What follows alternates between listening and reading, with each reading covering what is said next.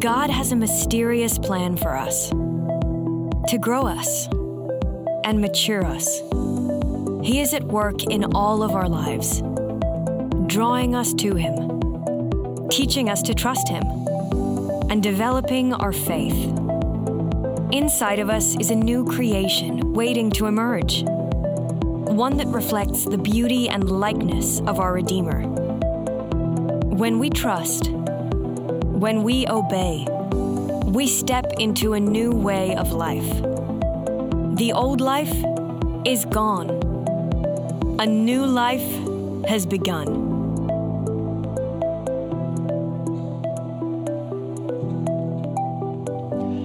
Well, good morning, everybody. Words have power. It was just one word that God said, and all the universe exploded into existence.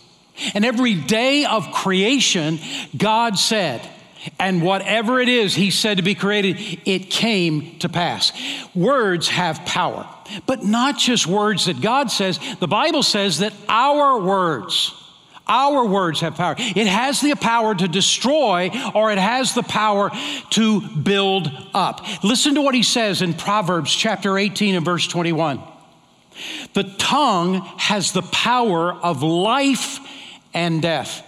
You and I have the power with our mouth, with what comes out of our mouth, to either bless someone or wound someone. And this is why Jesus said in Matthew chapter 12 and verse 36, But I tell you that men, all of mankind he's talking about, will have to give an account on the day of judgment for every careless word they have spoken. If there is any verse in the Bible that makes that makes me shudder, it is this verse. I have said so many wrong things. And it's true about all of us. This morning, I want to talk to you about that very subject. We're in a, a, short series, a small series that is in Philippians chapter 2 called Becoming a Better Me. The very moment we receive Jesus as our Savior, the Holy Spirit of God comes to dwell in us and He begins to change us from the inside out. He begins to remake us into the character, the image of Jesus Christ. Now, it's still us. I mean, we, we still have our own personality, we still have our own talents and abilities, but He is changing our character. He is making us better. And so, in the course of going through the series, we, we're learning the different ways in which God is at work in our own life. And one of the areas that God wants to change in us is our words. What comes out of our mouth and fingertips now with social media and all the communication, He is wanting to change us in this area. And we've arrived in Philippians chapter 2 uh, to talk about that very thing. Notice what he says in Philippians chapter 2, verses 14 and 15. Do everything without complaining or arguing, so that you may become blameless and pure children of God, without fault in a crooked and depraved generation in which you shine like stars in the universe. God is saying, I want you to get in control of your mouth and your fingertips. I want you to get in control of your communication. Now, as I was looking at this passage weeks ago, and I was sort of looking ahead, and I knew we were going to be dealing with this passage, I was thinking about it and I was praying about it, and God began to burden my heart to approach this subject differently than I ever have before. So I'm going to give this a shot. I'm, I'm asking for His help today. For you and I to change our tongue, to change our communication, first means that we get in control of our thinking. Have you ever connected those two? The thoughts that you have going through your mind connected to the words that are coming out of your mouth. Here is the truth our thoughts can either hold us back and restrict what God wants to do in our life, or it can set us free and propel us forward. And I wouldn't be a bit surprised if everybody that is listening to me right now on all three of our, of our campuses uh, that are, uh, are around this area and our fourth campus, Darrington, and those who are watching online, I wouldn't be a bit surprised if there were things that God intended, intends to do in and through our life, but we have held ourselves back with our own thinking. And this is why in Proverbs chapter 4 and verse 23 he says, Be careful how you think. Your life is shaped by your thoughts. What he is saying is this what we allow into our minds to dwell on actually begins to control and change us, either for the good or for our own harm. And this is why Jesus said in Matthew chapter 12, verse 34 and 35 For whatever is in your heart determines what you say. Whatever's in your heart determines what you say. A good person produces good things from the good treasury uh, of a good heart. And the evil person uh, produces evil things from the treasury of an evil heart. What it is that we have treasured up inside our heart, he says, is what comes out of our mouth. Now, when he uses the word heart, he means our mind, will, and emotions. The thoughts that we think, the emotions that we feel are totally attached to what we have inputted. In a respect, we're all sort of like computers and we, we, we bring in information into our life. If we bring no good stuff, if we be, bring in evil stuff, evil things come out. If we bring in good stuff, good things come out. And what Jesus is saying, be so careful about what it is you are bringing in. What is in our thoughts come out of our mouth. So the way we clean up our tongue and our fingertips is we change what it is that comes into our heart. Change how you think, and you will change what you say. Change what you say, and you will change your life and change the lives of other people that are around you. This is why the Bible has so much of an emphasis on our mind, and the battle that we face in our life is a battle of the mind.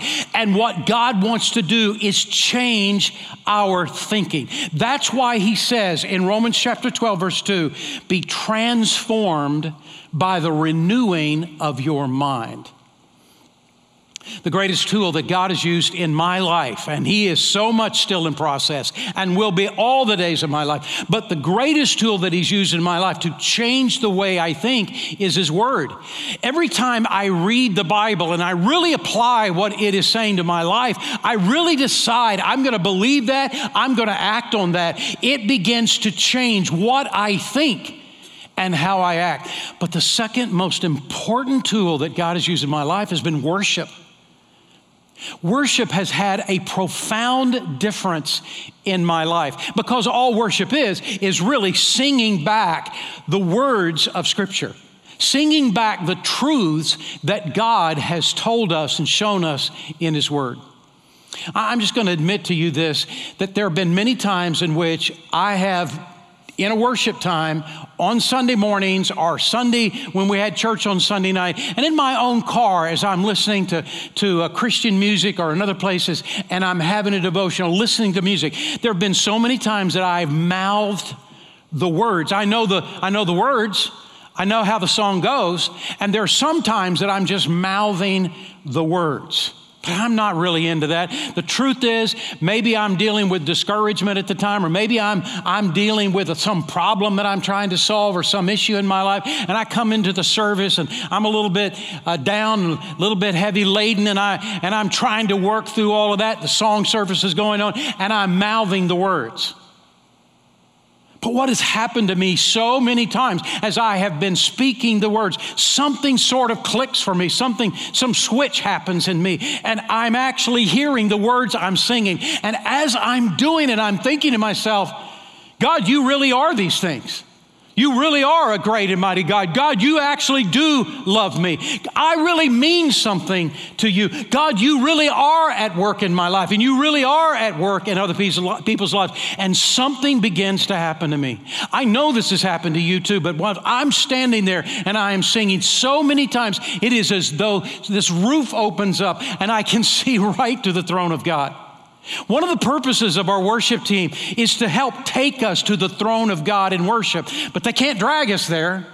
There has to be an openness in our heart to see God. There has to be an acknowledgement. There has to be an openness in my, our mind to, to take those words and believe them and act on them. And those days, in those times in which I open my heart and say, Oh God, you are everything I am singing about, something begins to happen inside me. What God is using worship to do is to change my thinking. And when He changes my thinking, suddenly things begin to happen in my heart. I love hymns. I worship with hymns. I can sing hymns all day. I love them. I also love contemporary music. I love it. For all these years, I've worshiped with contemporary music and it's meant so much to me. And there's one particular song that I so enjoyed singing, and it's called What the Lord Has Done in Me by Reuben Morgan. And some of the words of that song we've sung here many times are these words Let the weak say, I am strong. Let the poor say, I am rich. Let the blind say, I can see. And it's because of what the Lord has done in me. He's making a profound statement that who we are is not what somebody else says or what circumstances we find ourselves in. Who we are is who God says that we are. Our condition of our life is what God says about us. And then later in the song, he says, I will rise from waters deep into the saving arms of God. I will sing salvation songs. Jesus Christ has set me free. You are not who your circumstances say you are. You are not what your fears say that you are. You are who God says you are. You are a child of God. You are fearfully fearfully and wonderfully made. You have been chosen to be a member of God's own family. Before He ever created the universe, the Bible says, Oh, my soul, how could He have ever chosen me? How could He have ever invited me to become a part of His family? Yet He did, and He has invited you to be a member of his family. The love and the favor of God is upon your life. You have talents and abilities, and he infuses your life with his power. You can do all things through Christ who gives you strength. No weapon forged against you shall prevail. If the Son has set you free, you are free indeed. Now that's truth. That's truth. And what happens to us so many times is that we're hearing what other people are saying about us. And they're wrong. We're hearing what the world says about us. And the world is wrong. When we take in what God says about us and we grab hold of it and we say, I'm never letting that go, it will change the way we think. And changing the way we think will change what comes out of our mouth. I want you to take in consideration a bumblebee. Here's a picture of a bumblebee. Would you notice? This bumblebee, according to the laws of aerodynamics, this bumblebee cannot fly. And you know why? Look at its wings. His wings are too small. And his body is too big, and his wings don't have the capacity to lift up his body. And all of science says that. The problem was nobody ever told the bee that he didn't get the memo. He never knew he couldn't fly. And what happened with him is that he noticed he had fly, he had wings and he had this inclination with his DNA to start flapping the wings. And when he flapped the wings, he rose even though he wasn't supposed to. The bee can't fly and yet he flies because God created him to fly. And my question to you is what did God create you to do? What is God's call in your life to do? He has given you talents and abilities. He's given you His power in your life. And He wants your life to matter, to make an impact in this world, just like you are. Believe what God says about who you are, not what other people say.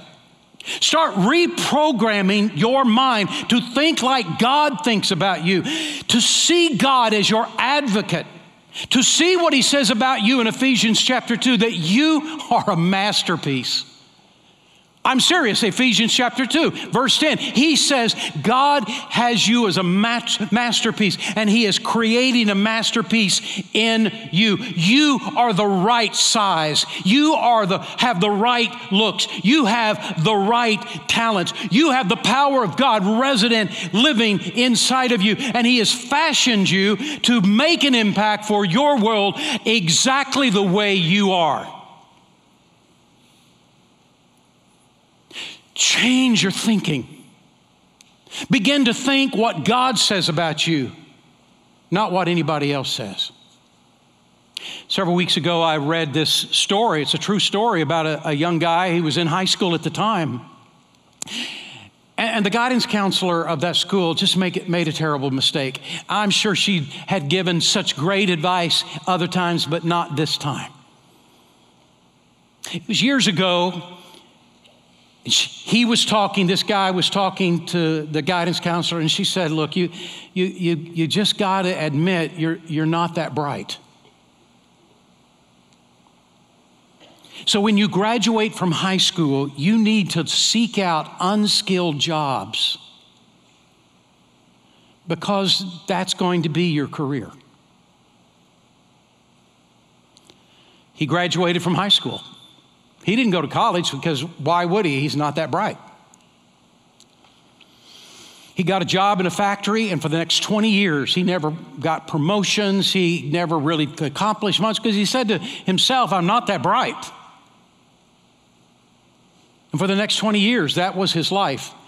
And the greatest thing that ever happened to him is that he lost that job. That factory went under and he had to get a new job and he got a new job with a new company. But that company had a practice that everyone before they hired them would have to take an IQ test. And when he got the results back from his IQ test he was stunned. He was shocked. They were shocked. He scored the highest number on that IQ test of anyone they had ever tested in 63 years of that company's existence. He scored higher than the CEO he could hardly believe it.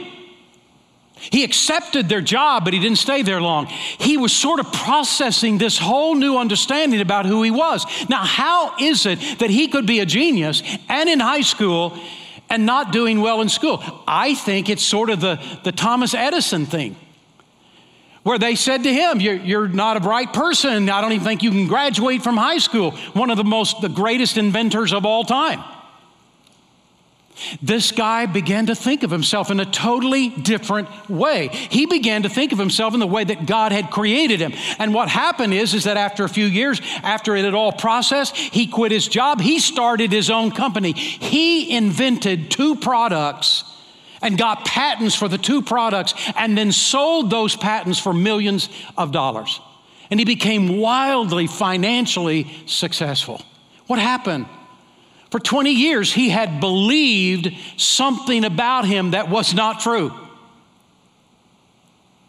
But when he came to understand how God created him, it changed the way he thought and it changed the rest of his life. What am I trying to say? What Jesus told us is what we think is how we talk.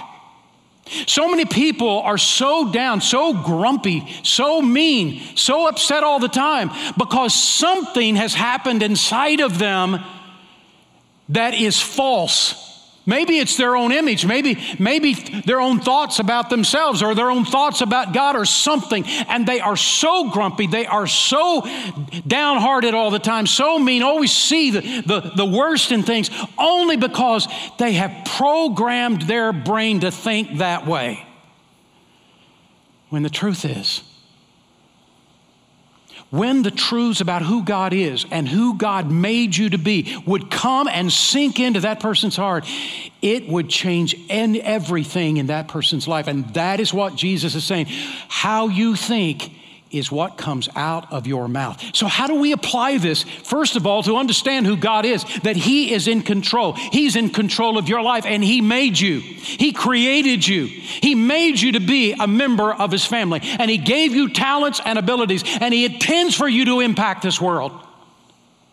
Not just to live through it, not just to go through it, but He intended for your life to make a difference. And when you begin to believe that, when you begin to take the truth of what the Bible teaches about you, it will change how you see you and how you see God.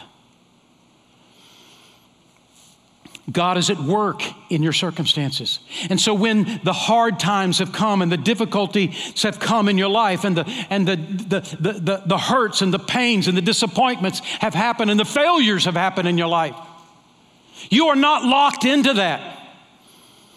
God has the ability to take anything that happens in your and my life and turn it around for good. And when we come to believe that, it changes our perspective about life. Our circumstances don't control our destiny, God does. God is at work in the person that you're struggling with. And when you come to believe that, that even if a person's being mean to you, God is at work in that person's life and God can change their heart, begin to pray for the person instead of criticizing them. Begin to love that person in spite of. No matter what they do to you, love them back, is what Jesus taught us to do. And pray for them and wait for God to move in their heart. It will change the way you see that person. The Bible says that in order to change what you say, you have to let the Word of God so get inside you that it changes your thinking about you, about God, about others. Line yourself up with the Word, and it will change how you think and what you say. Now, with all that in mind, let's look at what he says in Philippians chapter 2 and verse 14. He says first, don't pick others apart. Philippians 2:14 do everything without complaining or arguing. Paul is saying stop being negative and start being positive. Stop arguing with others and stop criticizing others who do not share your personal opinions. This last year in America has been uh, unbelievable. And I have to be honest with you. I'm not on Facebook. I just I opened up an account. I've told you this before, and I closed it down. I said it's got too it's got too many pitfalls. I'm going to just keep my mouth shut on the internet, and that's what I decided to do. Now I do have a Twitter account for baseball sites. You know the sites that really matter in the world because I do talk baseball. But otherwise, I try to keep my mouth shut.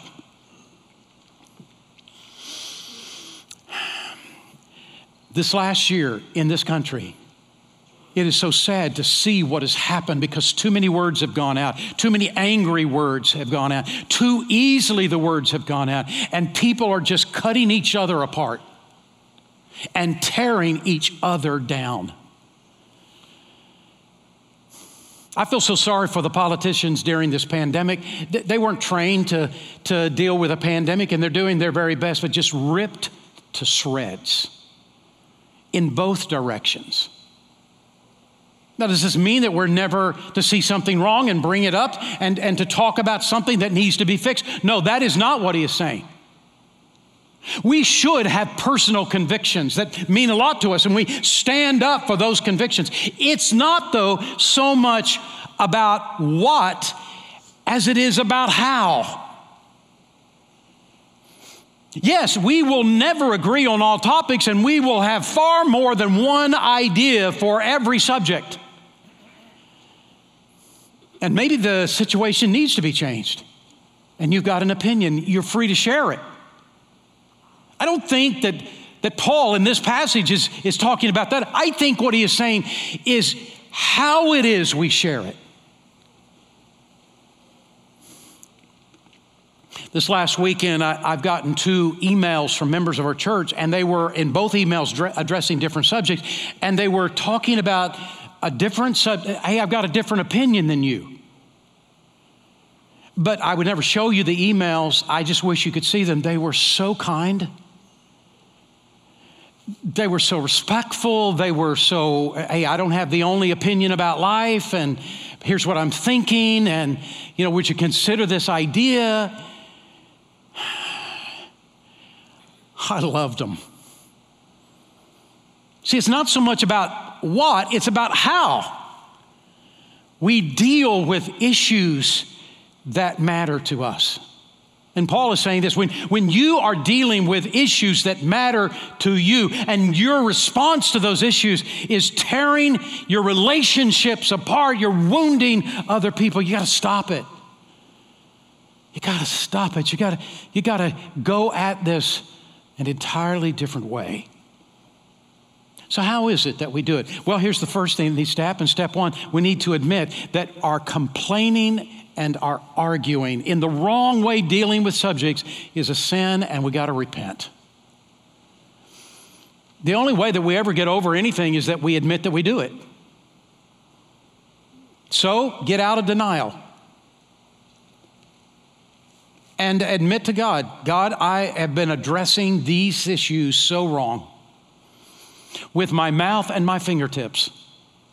And God, I'm coming to you and I'm asking your forgiveness. And then go to the person maybe you've offended and ask their for forgiveness. Get this right. Second of all, develop an attitude of gratitude. Well, what does gratitude have to do with the issue of what we say? Well, 1 Thessalonians chapter 5 verse 18 says it this way.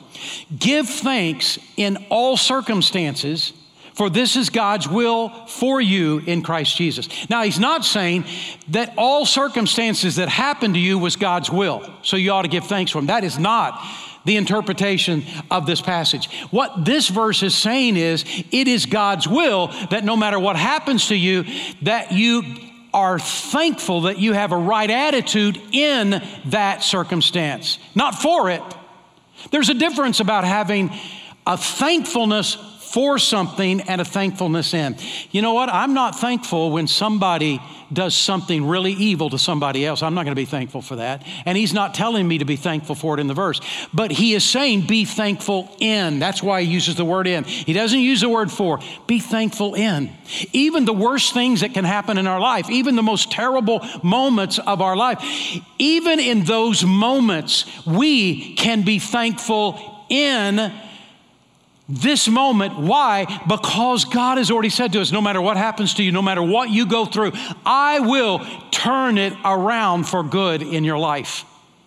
You can be thankful in it. You don't have to be thankful for it, but you can be thankful in it because I'm going to turn this around to be a blessing in your life. You got fired, people treated you so badly, a great relationship in your life sort of turned sour. He is not saying be thankful for the bad things, He's saying be thankful in them because God will use this somehow, some way for good in your life. The greatest antidote for complaining is appreciation. The greatest antidote is appreciation. So stop for a moment. Let's take an assessment. I mean, count your blessings. I know that not everybody that is listening to me right now is lives in America. I know that. And I know you love your country. It is a great country and you love living there. But most of the people that are listening to me right now are living in the United States, and I personally think the United States is the greatest country in the world today, and maybe the greatest country in history. And I know that today there are so many people down on America, bashing America in the press and all that sort of thing. My question is then why does everybody want to come here and nobody want to leave if America's so bad? Yes, we've got things we've got to fix. We've got things we can get better of and need to get better of. And the truth is, the same is right about every other country, too. And the only reason is because every other country has people in it. But I love this country and I am grateful for it. And I notice everybody somehow wants to get here. Second of all, I know not everybody that's listening to me lives in the state of Texas. I know that.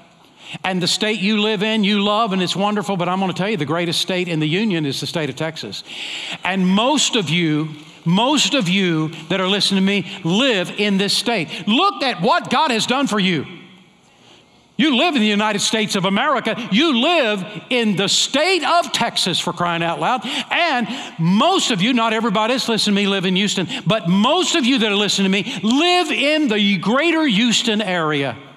It is a powerful city. It is a great city. It has got everything you can imagine that a city ought to have, it's got. It is a privilege to live in Houston. Look how blessed you are. And then this morning, when you woke up and you drew a, ble- a breath, was there oxygen? in the air, there was oxygen. You, you breathed in oxygen. There's so much oxygen that you could breathe all day.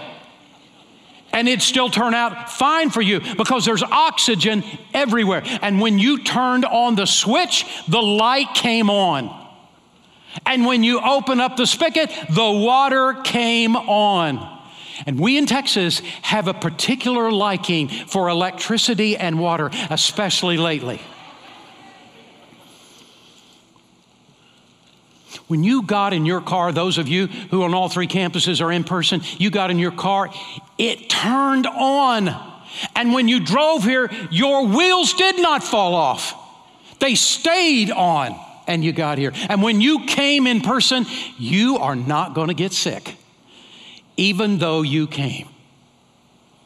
And to top it all off, you've got the most handsome pastor of any church I can think of. What do you have to complain about? God has done so much for us. So the second thing is an attitude of gratitude. Step three is this look for your pastor. I'm your pastor. Woo, that's not true. Look for God's hand in your circumstances. Listen, listen to what he says in 2 Corinthians chapter 4, verse 17. This small and temporary trouble we suffer will bring us tremendous and eternal glory, much greater than the trouble. So we fix our attention not on the things that are seen, but on the things that are unseen. What is seen lasts only for a time, but what cannot be seen lasts forever. Yes, you're going through some hard times. Yes, you're heartbroken about some things. Yes, things have fallen apart that you feel like shouldn't. It happens to all of us. But God is at work in your circumstances, and God is using this in your life. And open your eyes to the hand, the work of God in your life. Step four is this choose to use your tongue to encourage others, not putting them down. In the book of Job, the, my favorite part one of my favorite parts of the book of Job is Job chapter 16, verse 4 and 5. And it says this I could spout off my criticisms against you, and I could shake my head at you, but that's not what I would do. I would speak in a way that helps you. I would try to take away your grief. Anybody can criticize, it, it takes no talent whatsoever to criticize. But when we hear ourselves and see ourselves encouraging other people and lifting up other people, you can know one thing God is smiling at that moment in your life because this is what He has told us to do. Everywhere you go, every part of life that you're at, be tr- trying to find something, some way for you to do something that's encouraging to others. Even if you're walking into a store and somebody's walking out and you say hi to them, or you open the door for somebody, or some little thing, you and I don't know what people are going through at that moment. And it may be that was the very moment they needed some moment of encouragement. I've shared this story with you before. It's a true story but it's been a long time. I want to share it with you again. The guy is named John, and he, something happened. I don't even know what happened to John, but he was in a coma in the hospital, and he had been in a coma for several months. His wife would come every day and sit with him, and, and she just endured week after week, month after month. And it just so happened at this very moment that the pastor of their church had come to see uh, her and see John, who was still in a coma.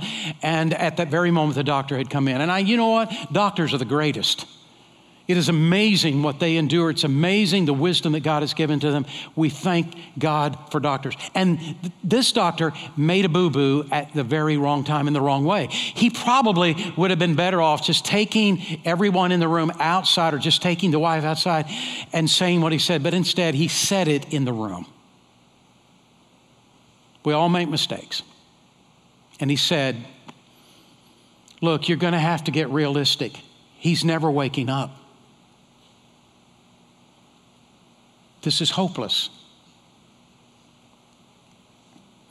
He walked out of the room, and the pastor who was standing there, this is a true story, went and got in the face of John in the coma. And he said to John as loud as he could, John, I know you just heard what the doctor said, but he is wrong. You are going to make it. You are going to come out of this coma. And I don't care what he said, God is going to pull you through. And within two, three seconds, the weirdest thing happened. Water began to collect in both of his eyes, and a couple of tears came down his cheeks. He's still in a coma.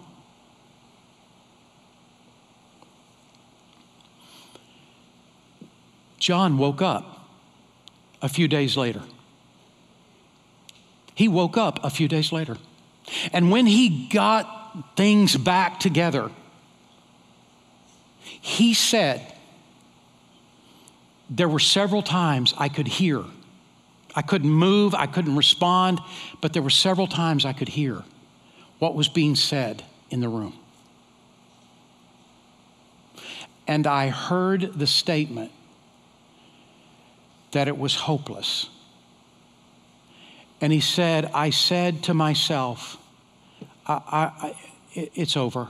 I just want to die. I'm giving up. He said, Then I heard what I now find out was the pastor's voice get in my face and tell me that God wanted me to recover and that God would rescue me. And he said, immediately I thought, I want that. I want that. And he said, I started fighting the best I knew how to do.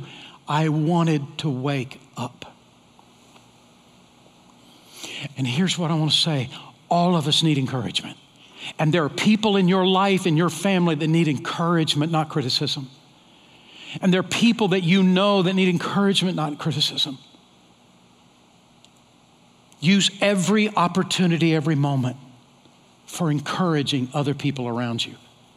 So put it all together. When we choose to not complain and argue, I'm not talking about standing up for things that are right, but how we do it when we choose not to complain and argue. What advantages come? Well, notice what the passage says. Philippians 2 14 and 50. Do all things without grumbling or disputing, that you may prove yourselves to be blameless and innocent, children of God above all a reproach in all the midst of a crooked and perverse generation among whom you appear as lights in the world. He tells us two things. One when we choose not to complain and fight we are showing that our christianity is for real. That god has changed the way we think and he has cleaned up our mouth. And second of all when we choose not to complain and fight we will be a light in a dark world and I'm asking you online, I'm asking all three campuses, open your heart to letting God change this area in what we say, in what we type. Change us. Let's pray together. Father, I pray you'd move in the hearts of people that are listening today on all three campuses no matter where they are in the world. And I pray, Father, today is the day of salvation, that they would get down on their knees and pray to you and ask you to forgive them and come into their heart and save them. And Father, there be many who would come to know Christ as Savior. I pray for them. And I pray, Father, for people that, that are listening and they want to join this church and they have such a sense of connectedness here that they would open up this opportunity to come to be a part of our church. And Father, all of us, to open our heart to begin to think differently. To think differently. Because the more we do, Jesus said, the more we'll change what comes at our mouth. And I pray this in Jesus' name, amen.